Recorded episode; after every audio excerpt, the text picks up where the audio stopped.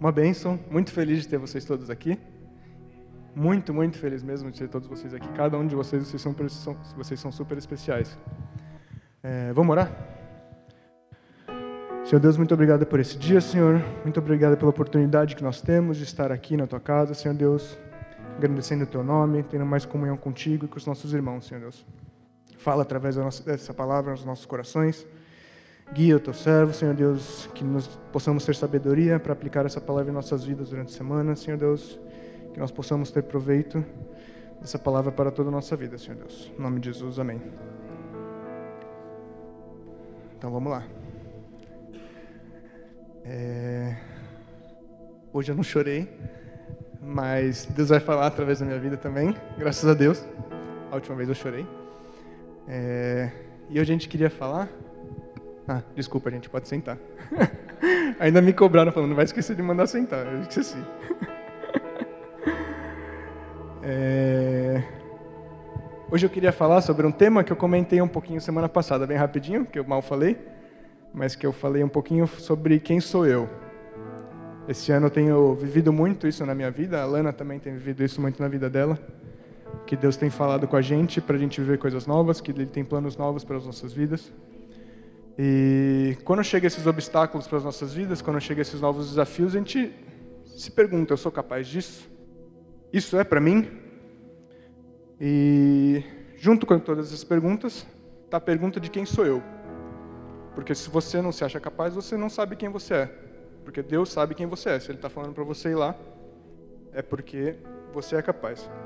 Então a gente vai falar um pouquinho sobre quem somos nós, a visão da Bíblia. A Bíblia é cheia de exemplos sobre isso, cheia realmente de exemplos. Eu vou citar alguns deles, mas eu acho que são bastantes mas recomendo bastante que vocês estudem isso em casa. O primeiro exemplo que eu vou dar, acho que é o exemplo mais antigo que a gente pode ter na Bíblia. A gente vai falar sobre Adão e Eva. O que, que tem a ver Adão e Eva com quem sou eu? Mas Adão e Eva vai falar você, com você sobre quem você é. Adão e Eva viviam no paraíso. Pode colocar. Paraíso. Como é que você imagina o paraíso? Como é que era o paraíso para você? Alguém já parou para pensar sobre como era o paraíso? Eu já parei para pensar várias vezes sobre como era o paraíso.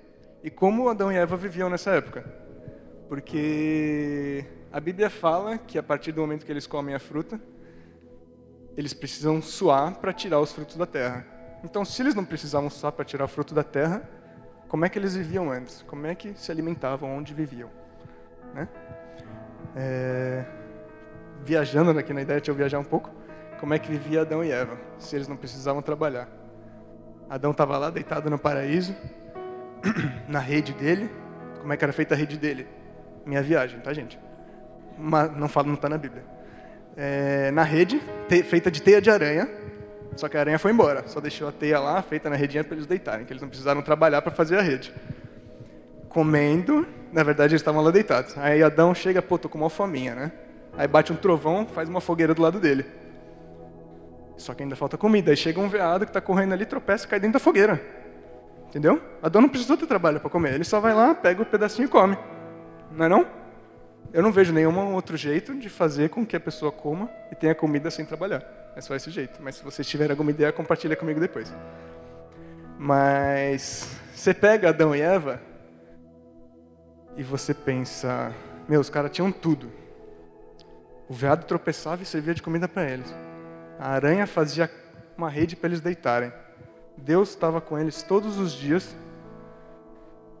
E mesmo assim aconteceu o que aconteceu. Para quem não sabe, para quem é novo, Adão e Eva foram os primeiros seres humanos colocados aqui na Terra. E Deus habitava com eles, eles não tinham vergonha de nada, não precisavam trabalhar para nada. Mas chega um determinado momento que a única regra que eles tinham é que eles não podiam comer a fruta do bem ou do mal fruto. Não era uma maçã, a gente não sabe o que era, é um fruto. É... E nesse determinado, e chega um determinado momento que Adão e Eva vão fazer a única coisa que eles não podiam. A serpente fala para eles que se eles comessem do fruto, eles seriam como Deus. A Bíblia fala isso. E a única coisa que eles não podiam fazer, eles estavam no paraíso, vivendo tudo que eles podiam de melhor, Deus dava tudo para eles, e eles foram atrás da única coisa que eles não podiam. Alguém já agradeceu a Adão e Eva por isso? Porque depois disso, a gente tem que suar para trabalhar, as mulheres têm que sofrer para ter filho, várias coisas aconteceram na nossa vida, eu acho que todas más. Eu nunca agradeci a Adão e Eva por isso. Não sei se devia, mas eu vou conversar com Deus no céu e perguntar. Mas da mesma forma com que aconteceu com Adão e Eva, a gente acha que foi um baita vacilo da parte deles fazer isso com a gente. Tantos anos depois, a gente sofre as consequências dos seus atos. Mas da mesma forma com que a gente julga muitas vezes Adão e Eva, eu julgava, né, antes dessa palavra, a gente faz isso todo dia. Deus dá tudo para você. Você tem vida, você tem casa, você tem família, você tem a presença dele na sua vida. E mesmo assim, a gente busca outras coisas. Da mesma forma como Adão e Eva tinham tudo e foram atrás de uma coisa a mais, a gente busca muitas vezes coisas que nós não podemos. É, a gente se compara a a gente quer a vida de outras pessoas, a gente quer a vida do jogador de futebol. Quem não quer ser jogador de futebol? Ter o físico legal, ganhar dinheiro, famoso, a galera do Instagram, famoso, cantor. Todo mundo quer ser a vida, quer a vida deles. A gente se compara com a vida deles e quer ter o que eles têm. Aquela galera que viaja o tempo todo no Instagram, meu Deus do céu, deve ser muito bom, come tudo que tem para comer. De graça, provavelmente. Não sei como é que é, mas deve ser de graça. E a todo tempo a gente está se comparando com essas pessoas porque de fato a gente quer ser eles. A gente não sabe quem nós somos e quem Deus fez e como que Deus nos fez. O nosso propósito, muitas vezes, porque se você tivesse convicção do seu propósito, se você soubesse porque você é feito, se você tivesse a visão de Jesus para sua vida, soubesse os planos dele, você não gostaria de ser essa pessoa, você não ficaria admirando essas pessoas. Você seria feliz e contente com o jeito que Deus te fez, assim como Deus fez as outras pessoas. É... Eu estava estudando essa semana sobre esse assunto, sobre principalmente imitar outras pessoas, e eu me deparei com um artigo, pode passar? Do New England Journal. Eu faço medicina, então eu estava estudando sobre, por consequência, neurologia e psiquiatria, e aí me deparei com esse artigo. Esse artigo ele é muito interessante, que ele fala que dois cérebros, quando eles estão, quando pessoas estão se imitando, eu estou na tua frente, eu estou andando de um lado para o outro aqui, inquieto, nervoso, e você estaria aí do seu lado fazendo a mesma coisa, andando de um lado para o outro, nervoso falando. Quando dois cérebros estão em sincronia, um está, um está imitando o outro, os dois cérebros entram em, na mesma frequência. A sincronia do cérebro é feita. Os dois cérebros agem da mesma forma e se tornam basicamente como um só. Se torna basicamente um organismo. As frequências cerebrais no eletroencefalograma se sincronizam. E se você vive um determinado tempo assim, você acaba se tornando fisicamente parecido com esse outro cérebro. Então você vê o poder que as redes sociais e você ficar vendo a vida de outras pessoas, escutando o que outras pessoas falam, tem sobre a sua vida. Mesmo que você não queira, mesmo que você não saiba, isso tem influência sobre a sua vida. Você acaba se tornando cada vez mais parecido com essas pessoas. Você, mesmo não sabendo, isso acontece com você. É, vamos ler um versículo em Romanos 12, 2. Não se amoldem ao padrão deste mundo, mas transformem-se pela renovação da sua mente para que sejam capazes de experimentar e comprovar a boa, agradável e perfeita vontade de Deus. Nesse versículo, a gente percebe a importância da gente compartilhar, da gente conviver, da gente conversar com Jesus. Da mesma forma que acontece nas nossas redes sociais, a gente se torna cada vez mais parecido com as pessoas que nós admiramos. Da mesma forma é quando a gente lê a Bíblia, porque a Bíblia nada mais é do que a palavra de Deus. Então, quando você escuta e vê a palavra de Deus diariamente, rotineiramente, você acaba se tornando mais como Deus. Não que nós queremos ser como Deus, mas você acaba tendo cada vez mais a personalidade de Deus e refletindo mais a vontade dele. Então, no dia a dia, isso é muito importante: leitura, oração, compartilhar do seu conhecimento com seus colegas, compartilhar da sua vida com seus colegas, dos seus irmãos na fé, na caminhada com Cristo. A gente percebe a importância que isso tem tanto pelos estudos, quanto pela Bíblia que fala isso, e quanto pela nossa vida, que todo mundo sabe que isso é verdade. Vamos ler agora em 2 Coríntios 3, 14 a 18. Não tenho aqui. Na verdade, as mentes deles se fecharam, pois até hoje o mesmo véu permanece quando é lida a antiga aliança. Não foi retirado, porque é somente em Cristo que ele é removido. De fato, até o dia de hoje, quando Moisés é lido, um véu cobre os seus corações. Mas quando alguém se converte ao Senhor, o seu véu é retirado. Ora, o Senhor é o Espírito, e onde está o Espírito do Senhor, ali a liberdade. E todos nós, que com a face descoberta contemplamos a glória do Senhor, segundo a sua imagem, estamos sendo transformados com glória cada vez maior, a qual vem do Senhor, que é o Espírito. Outro versículo que mostra que conforme nós contemplamos, conforme nós estamos na presença de Deus, nós nos tornamos cada vez mais parecidos com Ele. Vou dar um outro exemplo. Esse aqui não é da Bíblia, mas vocês vão entender. Alguém aqui já viu um fã de Iron Maiden? Banda de rock em geral. Alguém aqui já viu? Todo mundo se veste igual. Todo mundo fala igual. Todo mundo tem o cabelo igual. Você vê um cara metaleiro, você sabe que ele é metaleiro. Na hora que você vê ele, você sabe. O cara tá com a camisa da banda dele, tá de calça jeans, tênis preto, camisa, cabelo até aqui. Ele fala que nem ele. O cara só não é metaleiro porque não tem fama nem dinheiro que os caras têm. Porque de todo o resto, o estilo de vida, ele tem igualzinho. Eu, o meu desejo com essa palavra é que a gente possa ser mais fã de Deus e de Jesus do que esses caras são da Iron Maiden. Difícil, porque esses caras são muito fã mesmo, mas a gente consegue. E o propósito disso é muito maior. O fato é que a nossa vida, a nossa personalidade, o nosso ser está em constante mutação. A gente é fruto das nossas escolhas, das nossas atitudes, das nossas influências. Um amigo que você teve na escola pode ter uma influência na sua vida muito maior do que você acha. Aquelas primeiras experiências que você teve, que você não deveria ter, provavelmente foram consequências de amizades que você teve, de escolhas que você fez. Então a nossa personalidade, nosso quem, nosso ser é construído todos os dias. Todos os dias você faz a escolha de quem você quer ser. A gente tem uma tendência muito grande por se apegar a pessoas. E aí que vem as influências. E esse desejo por a gente se espelhar em pessoas, ele é colocado principalmente por Deus. Assim fala na Bíblia. Para que a gente tenha o desejo de ter uma comunhão com Ele, ter um propósito maior. E a gente tem esse anseio por venerar alguma coisa. Você pode ver uma pessoa que muitas vezes ela é agnóstica, ela acredita tanto no agnosticismo quanto um cristão acredita em Deus. O cara defende com unhas e dentes. Ele pode não acreditar em Deus, mas ele acredita em alguma coisa. Todo mundo acredita em alguma coisa. A gente se inclina a adorar e idolatrar os nossos esportistas favoritos, nossos cantores, nossos amigos que chegaram a lugares que a gente queria chegar e não chegou. E a gente esquece o plano que Deus tem para nossa vida. Porque, que nem eu falei no começo, Deus tem um plano para nós. Nós somos uma pessoa individual. A gente é influenciado por tudo, estilo de vida, estilo musical. Se você está nessa terra, você é influenciado por alguma coisa. Saiba disso, mesmo você não sabendo.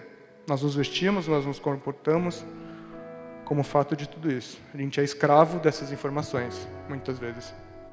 Eu estou falando isso tudo dos metaleiros e tal, mas eu também já tive uma época assim. Não metaleiro, mas eu, sei lá, uns 10 anos atrás eu era do rap. Alguém vai lembrar, o Marcel deve lembrar, alguém deve lembrar. Eu me vestia do rap. Vestia camisa aqui, todo dia, calça larga, tênis largão, usava boné de abarreta, é, colar de prata, corrente de prata, e eu fiquei assim uns 5, 6 anos, foi bastante tempo, sei lá, uns 15 aos 20 anos de idade. E então, de fato, assim como vocês sabem do que eu estou falando, eu também sei do que eu estou falando porque eu já vivi isso. E apesar de não ter sido tão prejudicial assim para minha vida, muitas vezes não é isso que acontece. Eu só passei vergonha uns anos, né? Quem nunca? Às vezes não é tão escrachado assim. Às vezes a gente não não vira o cara do rap que vem aqui para a igreja com o pai aqui pregando com uma calça no, no, no meio da coxa aqui lá atrás com uma corrente de prata e um de abarreta. Mas às vezes você fala do jeito que o seu ídolo fala, você se veste do jeito que ele fala, você age do jeito que ele age, que muitas vezes não condiz com a palavra de Deus. De todas essas formas, você está deturpando quem você realmente deveria ser. De forma alguma, estou falando que, esses, que exemplos em si são pecados. Você não deve ter exemplos. De forma alguma. O que eu estou tentando salientar aqui e que eu vou falar agora é que a gente deve escolher quem que nos influencia. Paulo diz em 1 Coríntios 11:1, sede, sede meus imitadores, assim como sou de Cristo. Então, de fato, não tem como falar que imitar alguém é pecado. Você tem que escolher quem que você imita. Você tem que escolher o que, que você vê, ou você tem que escolher o que, que te influencia. É, Paulo também fala em Filipenses 3,17: Irmãos, sigam unidos o meu exemplo e observem os que vivem de acordo com o padrão que lhes apresentamos. Dessa forma, Paulo fala, além de se espelhar nele, que era um imitador de Cristo, ele também deixa isso muito explícito, não fala simplesmente para imitar ele porque ele era o máximo, fala para imitar ele porque ele era imitador de Cristo. Ele também fala para a gente imitar os irmãos que estão ao nosso redor, que a gente vê que tem uma vida condizente com a palavra, que a gente vê que tem uma vida íntegra e que buscam a presença de Deus cada vez mais. Então, entendam quando eu falo que você não deve ter exemplos na terra, quando quando eu falo que você não deve seguir esse tipo de exemplo, eu digo que você deve seguir os exemplos certos. E todo o conteúdo que a gente consome, de forma intencional ou não, vai te influenciar. Apesar de não ter redes sociais, eu não sou contra, mas eu sei quão prejudicial isso é, pra, principalmente para a juventude, a galera da nossa cidade, que você vê muita gente em crise existencial, que vê sempre a galera no Instagram feliz, comendo e viajando. O que na realidade não é nem verdade na vida dessas pessoas, porque essas pessoas estão simplesmente ali postando a sua vida feliz. Os momentos tristes, ninguém vai tirar a foto, nossa, tô aqui brigando. Tirei a foto e vai postar na internet. Ninguém vai fazer isso. Porque ninguém quer ver isso. De fato. Ninguém, ninguém gosta de viver isso, por que eu vou querer ver isso na vida de outras pessoas? Então você acaba se frustrando, porque você acha que a sua vida é a única ruim. Você acha que você é o imperfeito, que você é o coitadinho que vive a vida sofrida que você vive, que nós vivemos. Todo mundo que está aqui vive.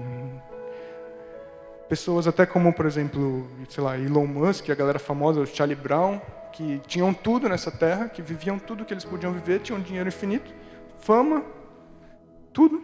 Acaba que tem o fim que tiveram, vocês sabem, porque chega um momento que você percebe que isso não faz você. Você sabe que isso realmente não é você. Isso daqui a pouco vai passar. O que você faz e o que você é que te define. A gente vai para o segundo tópico agora, que é acredite nos propósitos de Deus para a sua vida. Vamos ler alguns versículos em Gênesis 27. É, eu vou pular alguns versículos, eu vou ler, aqui é um texto bem grande, eu vou pular alguns só para a gente conseguir ir mais rápido e entender um pouco. É, tendo Isaac envelhecido seus olhos, tendo Isaac envelhecido, seus olhos ficaram tão fracos que ele já não podia enxergar. Certo dia chamou seu filho Esaú, mais velho, e lhe disse: Meu filho. E Esaú respondeu: Estou aqui. Disse seu pai: Já estou velho e não sei o dia da minha morte. Pegue agora as suas armas, o arco e a aljava, vá ao campo caçar alguma coisa para mim. Prepare-me aquela comida saborosa que tanto aprecio e traga-me para que eu coma e o abençoe antes de morrer. Isaac estava mal, estava para morrer. Pode passar? E nisso que Isaac estava falando com Esaú, seu filho mais velho, a esposa de Isaac, Rebeca, ouviu isso, chamou seu filho mais novo e falou: Jacó, teu pai está para morrer, chamou teu filho aqui para abençoar ele antes ele morrer. Faz assim, eu vou fazer uma comida para você e você se finge que é, ele já não está mais enxergando, então você se finge que é Jacó e vai lá dar comida para seu pai e pega a bênção que era para ser do seu irmão, tá? Aí Jacó, beleza, foi lá. Aí continua o verso. É, e por fim, Jacó entregou a refeição saborosa que somente tinha feito para seu pai dirigiu ao seu pai e disse: Meu pai, respondeu ele. Sim, meu filho. Quem é você? Jacó disse a seu pai: Sou Esaú. Quem que estava falando isso aí? Mas quem que ele falou que era? Mas quem que estava falando? Jacó. Entendeu? É, sou Esaú, seu filho mais velho. Fiz como o Senhor me disse. Agora sente-se e coma do que cacei para que me abençoe. Não o reconheceu, pois seus braços estavam peludos como de Esaú, seu irmão, seu irmão, e o abençoou. Isaac perguntou-lhe outra vez: Você é mesmo meu filho Esaú? E ele respondeu: Sou. Pesado, né? Vocês percebem como a gente muitas vezes não acredita nos propósitos que Deus tem para a nossa vida. Deus já tinha um propósito para a vida de Jacó, já tinha revelado isso para ele antes dele nascer. Em Gênesis 25, 23, eu acho que eu coloquei aí. Isso. E o Senhor lhe disse, duas, disse para Rebeca, mãe de Jacó. O Senhor lhe disse: Duas nações há no teu ventre. Entre os dois povos se dividirão das tuas entranhas. E um povo será mais forte do que o outro povo, e o maior servirá ao menor. No caso, o menor era Jacó. Ou seja, Deus já tinha professado que Esaú ia servir a Jacó. Mas mesmo assim, Jacó e sua mãe bolam um plano para roubar essa bênção de Deus. O que, que você tem com isso? Eu tenho que, pelo menos, Jacó não acreditou no que Deus tinha para ele. Jacó quis roubar o que seu irmão tinha, porque era o filho mais velho, apesar de já ter acontecido aquilo do prato de lentilha. Mas Jacó não acreditou nos planos de Deus e quis se apoderar do que ele podia para crescer. Às vezes a gente tem que colocar isso sobre as nossas vidas também. A gente tem que querer parar de se colocar na pele do nosso irmão, assim como a gente estava falando sobre as celebridades. Às vezes muito mais pessoas perto de nós. Pô, tipo, sei lá, a Ivy canta bem pra caramba. Queria ser que nem ela, caramba, queria cantar bem. O Marcel toca tudo. Eu queria tocar alguma coisa, pelo menos que nem o Marcel. Um monte de gente aqui que tem um monte de coisa que eu queria fazer igual. E você deixa de viver a sua própria vida, você fica triste com o seu próprio ser, porque você não reconhece muitas vezes no que você é bom. Às vezes o Marcel queria ser outra pessoa, e eu queria ser o Marcel. Às vezes a Ivy queria ser outra pessoa, e eu, e eu queria ser a Ivy. Então, somente em Deus que a gente vai ter essa consciência de quem nós somos e sermos realmente felizes com quem nós somos. Vamos para o terceiro tópico. Fixe seus, fixe seus pensamentos em Jesus. Ah, não, peraí. Desculpa, antes desse tem mais um. É, Gênesis 32, né? Desculpa, vamos ler. Naquela noite, Jacó levantou-se, tomou as, as suas duas mulheres, suas duas servas e seus onze filhos para atravessar o lugar de passagem do Jaboque. Eles estavam levando suas coisas para outro lugar sua casa, sua, a galera que andava com ele. Depois de havê-los feito atravessar o ribeiro, fez passar também tudo o que possuía. E Jacó ficou sozinho do outro lado do rio. Então veio um homem que se pôs a lutar com ele até o amanhecer.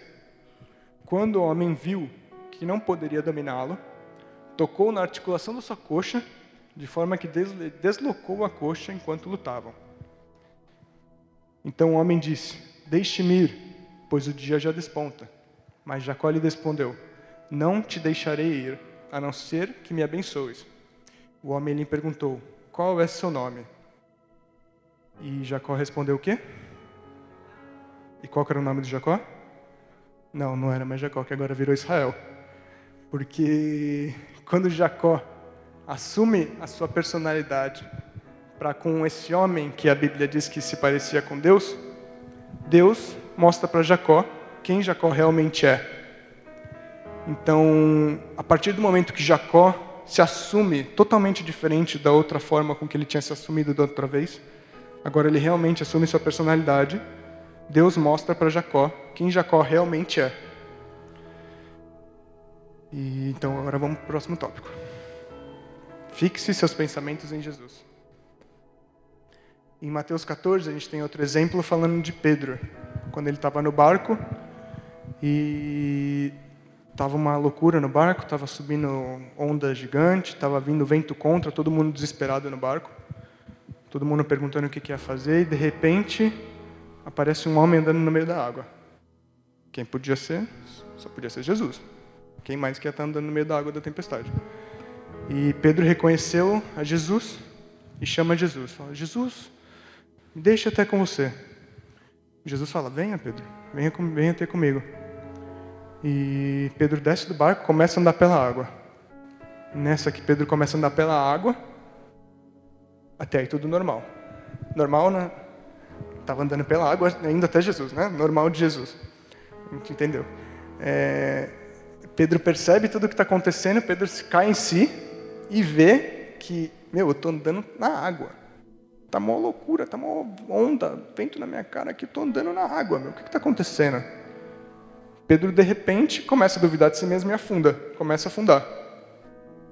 E, mas mesmo assim, Pedro ainda reconhecia quem era Jesus, chama Jesus, e Jesus puxa ele de fora da água.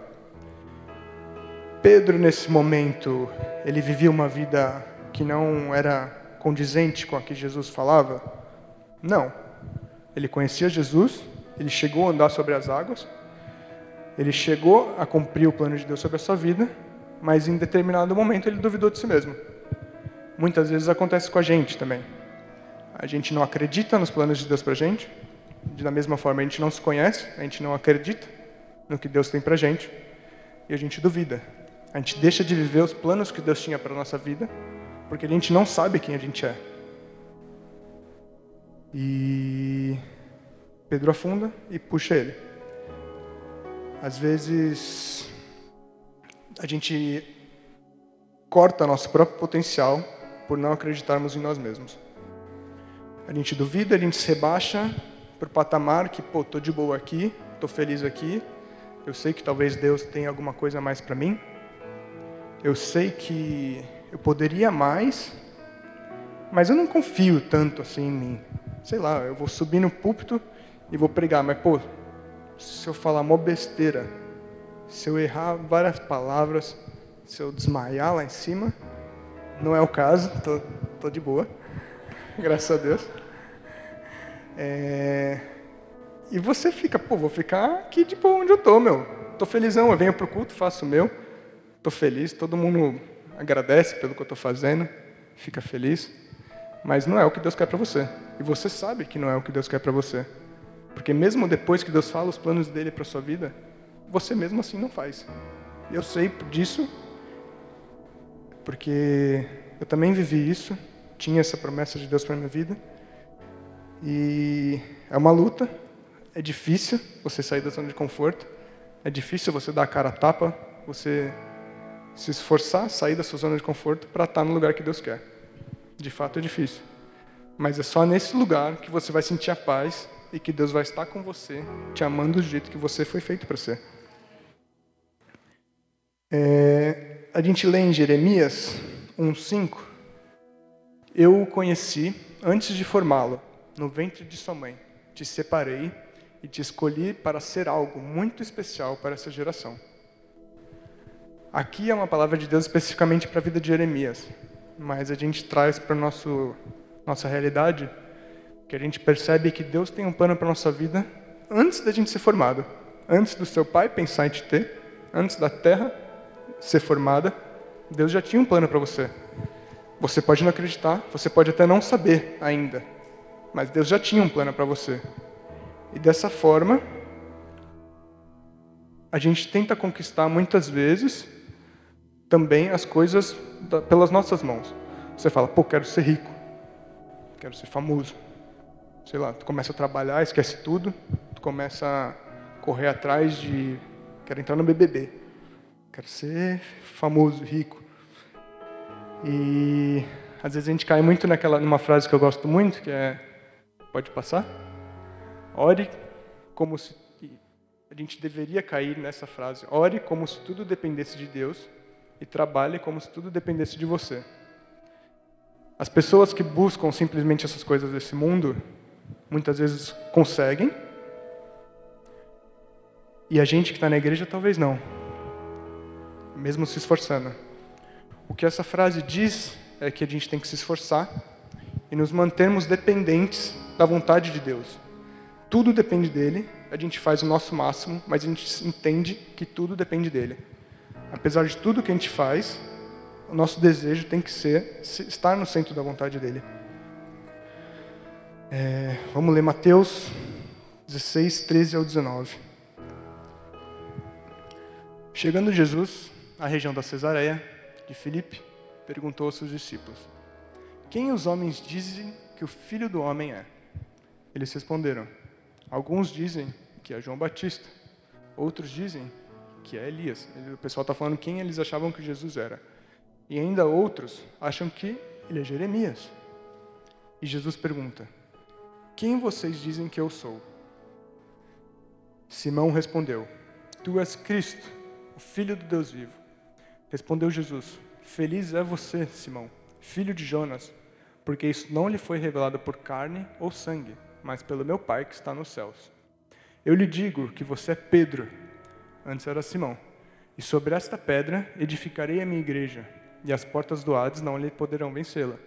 Eu lhe darei as chaves do reino, dos céus, o que você ligar na terra terá sido ligado nos céus, e o que você desligar na terra terá sido desligado nos céus. Aqui a gente vê mais um exemplo que após Simão antes reconhecer a Jesus, Jesus entrega para Simão, que agora é Pedro, a sua nova personalidade. É, quando a gente descobre quem Jesus é na nossa vida, a gente descobre o real propósito que Deus tem para a nossa vida. A gente coloca o nosso coração em Jesus e ele nos mostra onde o nosso coração realmente estava e onde o nosso coração deve estar. E de forma com que, bem caricata na Bíblia, que transforma literalmente o nome de uma pessoa de Simão para Pedro para demonstrar essa mudança total de vida dessa pessoa. Vamos ler agora em Colossenses 3, 1, 3. Portanto, já que vocês se suscitaram com Cristo, procurem as coisas que são do alto, onde Cristo está, assentado à direita de Deus. Mantenham o pensamento nas coisas do alto e não nas coisas terrenas, pois vocês morreram e agora sua vida está escondida com Cristo em Deus. Assim como a gente falou, a partir do momento que você descobre a Deus, você descobre a sua vida, que assim como em Colossenses fala, estava guardada com Ele. Você não tem como achar alguma coisa que está escondida se você não sabe onde está escondida, se você não sabe com quem essa coisa está. É, eu vou dar, fazer mais um exemplo, mas o louvor pode subir já. É, vou dar um exemplo de vocês estão aqui na igreja. A gente está todo mundo aqui. Aí depois do culto a gente fica aqui, acaba o culto, a gente está aqui, a gente começa a conversar. Aconselho todos vocês a ficarem aqui depois do culto, conversar com o pessoal, é muito gente boa, muito legal. É, pode conversar comigo também, que eu sou meio estranho, mas sou legal. É, vocês estão aqui, beleza? Aí depois do culto a gente vai lá para já passei. A gente vai lá para Japaçaí, padrão, nada diferente. E você chega lá no Japaçaí, come, compartilha com todo mundo, fica lá de boa.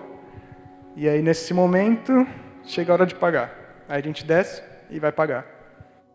Você chega lá no caixa, pô, vou pagar. Cadê sua carteira?